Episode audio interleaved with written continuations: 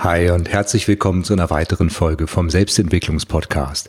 Ich bin Andreas Gauger und ich nehme die Folge heute wieder am Samstag auf. Diesmal zu einer ziemlich ungewöhnlichen Zeit, nämlich mittags, dafür aber bei strahlendem Sonnenschein.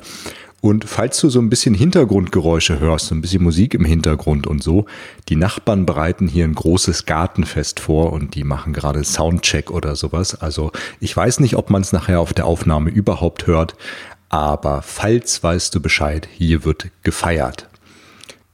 So, wir sind ja immer noch bei der Serie über Beziehungsbedürfnisse nach Erskine und Troutman und in der heutigen Folge geht es um das Bedürfnis nach Einflussnahme. Das heißt, wir wollen erleben, dass wir bei unserem Gegenüber andocken können, dass wir bei unserem Gegenüber eine Wirkung erzielen können, dass wir da irgendwie wirksam sein können auf irgendeine Art und Weise. Dass wir eben nicht das Gefühl haben, ob ich jetzt hier irgendetwas versuche in unserer Beziehung, ob ich dem anderen was sage, ihm was rate, ihn um etwas bitte oder in China fällt ein Sack Reis um, sondern dass ich merke, der andere befasst sich, setzt sich auseinander mit dem, was ich von ihm möchte, was ich ihm zu sagen habe, selbst wenn er dann nicht das macht, was ich möchte oder was ich ihm rate oder so, aber er setzt sich zumindest angemessen mit auseinander. Und auch das heute wird wahrscheinlich eher eine kürzere Folge, weil es dazu im Gegensatz zu manch anderen Beziehungsbedürfnis eigentlich gar nicht so viel zu sagen gibt, weil das relativ selbsterklärend ist. Und es ist auch ganz gut, du hörst es vielleicht an meiner Stimme, die ist immer noch relativ angegriffen. Von daher wäre es ganz gut, wenn ich meine Stimme etwas schonen kann, damit ich dann bei den etwas erklärungsbedürftigeren Themen und Folgen dann wieder voll und ganz da sein kann. Jetzt gibt es natürlich beim Bedürfnis nach Einflussnahme mehrere Arten und Weisen, wie das verletzt sein kann. Die eine ist natürlich völlig klar, nämlich dass wir erlebt haben, vielleicht in unseren Ursprungsbeziehungen, dass wir überhaupt keinen Einfluss nehmen kann. Das ist übrigens auch eine typische Erfahrung für die meisten Kinder, weil man Kinder natürlich nicht ganz für voll nimmt. Und viele Erwachsene, viele Eltern, gerade auch wenn sie gestresst sind und wenig Zeit und Lust haben, sich dann auch noch mit den Kindern wirklich auseinanderzusetzen, was man ja auch ein Stück weit verstehen kann oft, dann reagieren die so, dass die kategorisch ablehnen, was vom Kind kommt. Die sitzen vielleicht am Tisch und möchten irgendwas besprechen und es ist völlig klar, die Kinder haben ja nichts zu melden, die haben ja nichts mitzuentscheiden und die meisten Kinder trauen sich dann auch gar nicht irgendetwas zu sagen nach dem Motto, wenn der Kuchen spricht, dann haben die Krümel eben Pause. Und solange wir selbst Kinder sind, können wir das teilweise noch akzeptieren, aber auch das hat Grenzen.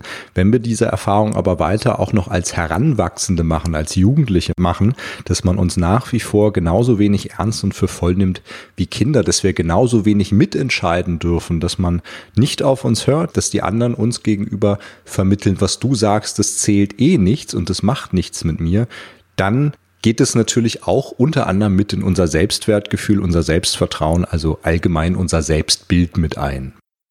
Und das andere ist, dass man zu früh zu viel von uns fordert, dass man sagt, wir sollen unseren Scheiß doch bitte alleine machen, dass man uns zu früh selbstständig werden lässt, dass man aus Bequemlichkeit sagt, das kannst du doch schon alleine. Und das sind auch so vergiftete Schmeicheleien, vergiftete Komplimente, auf die Kinder häufig reinfallen.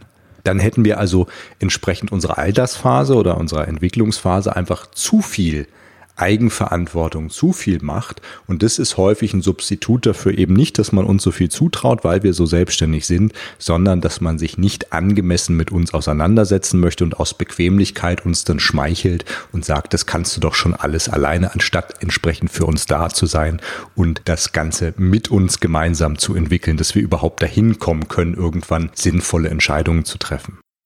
Und je kleiner wir sind, desto mehr gilt das. Jetzt würde natürlich keiner bei einem Kleinkind erwarten, dass das seine eigene Entscheidung trifft. Aber nur mal ganz kurz so ein Anleihe aus der Neurologie und aus der Traumaforschung.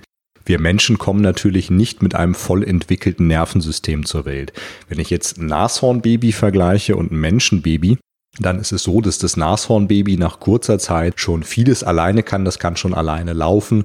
Das vermeidet Feuer und so weiter. Das rennt in bestimmten Situationen auf Reflex weg. Und Menschenbaby kann sowas überhaupt nicht. Das Nervensystem ist da nicht voll ausgebildet. Nicht nur das Nervensystem natürlich.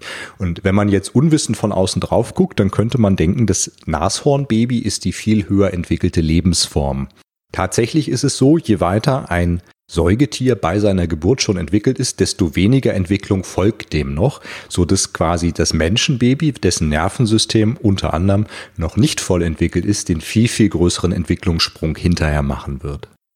Aber das nur am Rande, worum es mir wirklich geht, ist der Punkt, dass gerade in der Auseinandersetzung meistens zwischen Mutter und Säugling die Mutter quasi dem Säugling als Metapher gemeint ihr voll entwickeltes Nervensystem zur Verfügung stellt und der Säugling anhand dessen, wie die Mutter mit ihm umgeht, lernt sein eigenes Nervensystem zu kalibrieren. Und das ist etwas, was auch in späteren Jahren noch funktioniert, nämlich in der aktiven Auseinandersetzung mit unseren Eltern, mit unserer Umwelt. Wenn man entsprechend auf unsere Bedürfnisse und auf uns eingeht und es an die Hand nimmt in bestimmten Bereichen, lernen wir umso differenzierter selbst Entscheidungen zu treffen, selbst das Richtige zu tun, selbst richtig und falsch zu unterscheiden und so weiter. Und das ist eine ganz wichtige Voraussetzung, dass ich das gelernt habe, um überhaupt eigenständig sein zu können und damit das, was von mir kommt, dann auch irgendwie sinnvoll ist. Also zu frühe Eigenständigkeit, zu frühe gewährleistete und geforderte Eigenständigkeit ist oft einfach ein Substitut für mangelnde Bereitschaft, sich mit dem Kind auseinanderzusetzen und bedeutet nicht unbedingt nur, dass unser Bedürfnis nach Einflussnahme jetzt maximal erfüllt ist, sondern wir merken im Gegenteil, wir fühlen uns alleingelassen in der entsprechenden Lebensphase. Das hat also nicht direkt was miteinander zu tun. Ich erwähne das hier nur, damit man es differenzieren kann, weil es da sonst leicht zu Verwechslungen kommen könnte. Wie verhält sich jetzt jemand, dessen Bedürfnis nach Einflussnahme verletzt wurde? Das ist relativ einfach, wenn er also gelernt hat, dass er gar keinen Einfluss nehmen kann. Dann hat er wieder die beiden Möglichkeiten Kampf- oder Fluchtmodus. Im einen verhält er sich so, dass er gar keine Eigeninitiative mehr zeigt, also sich versucht von anderen abhängig zu machen, anderen alle Entscheidungen zu überlassen und so weiter. Also dass er seine Eigenständigkeit massiv runterfährt, weil er gemerkt hat, wie schmerzhaft es ist, wenn andere ihm überhaupt nichts zutrauen, wenn er überhaupt nicht gehört wird mit dem, was er sagt. Und es hat natürlich eine Rückwirkung auf uns selbst, wenn andere uns nichts zutrauen und nicht auf uns hören, sich nicht von uns beeinflussen lassen, dann ziehen wir natürlich auch Rückschlüsse darauf, auf den Wert dessen, was wir beizutragen haben und schätzen den im Normalfall natürlich nicht besonders hoch ein. Die andere Variante im Kampfmodus ist dann so, dass diejenigen überkompensieren, dass sie versuchen, andere zu dominieren, dass sie versuchen, alles alleine zu entscheiden, den anderen überhaupt keinen Spielraum mehr zu geben, sondern alles quasi an sich zu reißen. Und jetzt kannst du dir vorstellen, wie häufig da die Abfolge ist, nämlich jemand, der aus dem Kampfmodus heraus reagiert und der überdominant ist und wenn der dann Kinder hat, die er nichts entscheiden lässt, dann reagieren die eventuell später aus dem Fluchtmodus heraus und trauen sich selbst nichts mehr zu und treffen keine eigenen Entscheidungen, sind anklammert und passiv, es sei denn, sie gehen mehr den Weg der Rebellion, also reagieren selbst wieder im Kampfmodus, was aber in dem Fall eher unwahrscheinlich wäre, aber durchaus vorkommen kann. So, wie macht man das Ganze jetzt, wenn man es bei seinen eigenen Kindern oder auch in einer Liebesbeziehung oder so besser machen möchte?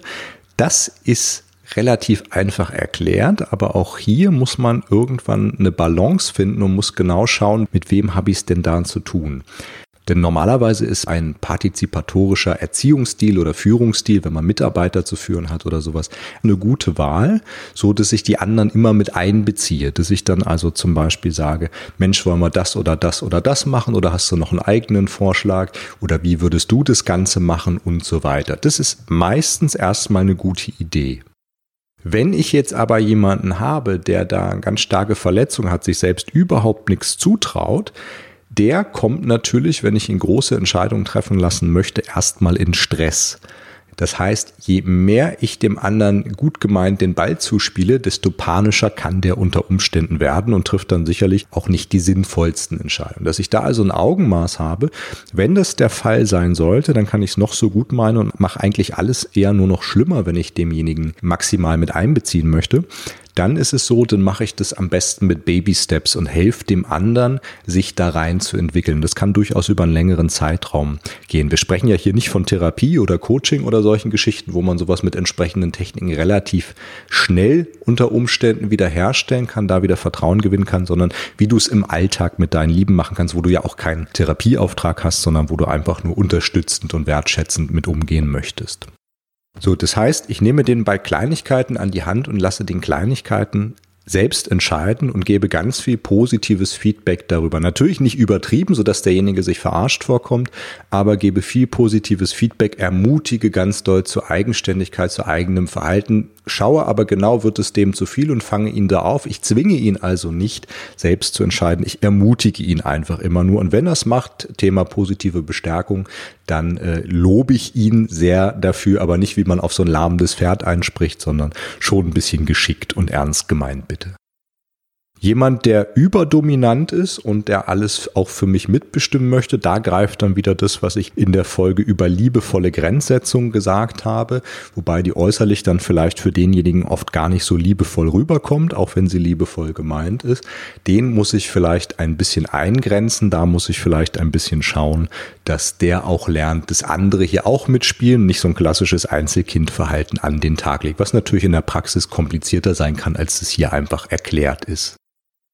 Und das Gleiche, was ich zu dem Thema gesagt habe, wenn du andere ermutigen möchtest, mehr in ihre Eigenständigkeit, in die Eigeninitiative zu kommen, gilt natürlich auch, wenn du selbst dir bisher zu wenig zugetraut hast, dass du einfach auch mit dir selbst im Umgang lernst, kleinere Sachen selbst zu machen, dass du den Radius, in dem du dich sicher fühlst, immer weiter ausbaust, indem du einfach solche neuen kleinen Erfahrungen machst, Baby Steps machst, aber die immer weiter festigst, sodass dein Bewegungsradius sich immer weiter weiter ausbauen kann.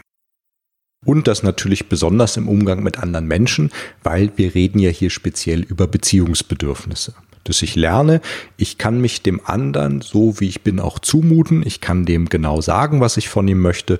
Und ich muss nicht jedes Mal Angst haben, aus der Bindung zu fallen, nur weil ich das früher vielleicht erlebt habe in einer anderen Konstellation, sondern ich kann da Schritt für Schritt immer weiter auf den anderen zugehen und kann ihm genau sagen, was ich möchte und was bei mir los ist. Und merke dann auch, der andere lässt sich im Idealfall davon betreffen, der spielt es zumindest für sich durch. Der muss ja nicht immer machen, was ich von ihm möchte, aber der lässt es auf sich einwirken. Genau darum geht's. Er lässt es auf sich einwirken und gibt dann eine Antwort darauf in seinem Verhalten, in dem, was er sagt oder wie auch immer. Er reagiert darauf. Das Schlimmste ist nämlich bei sowas, wenn wir merken, das Umfeld reagiert überhaupt nicht auf uns, macht da gar nichts. Da haben wir keinen Einfluss. Wenn wir aber merken, das Umfeld reagiert auf uns, auch wenn die Reaktion nicht unbedingt immer in unserem Sinne ist, dann ist das Bedürfnis nach Einflussnahme schon befriedigt.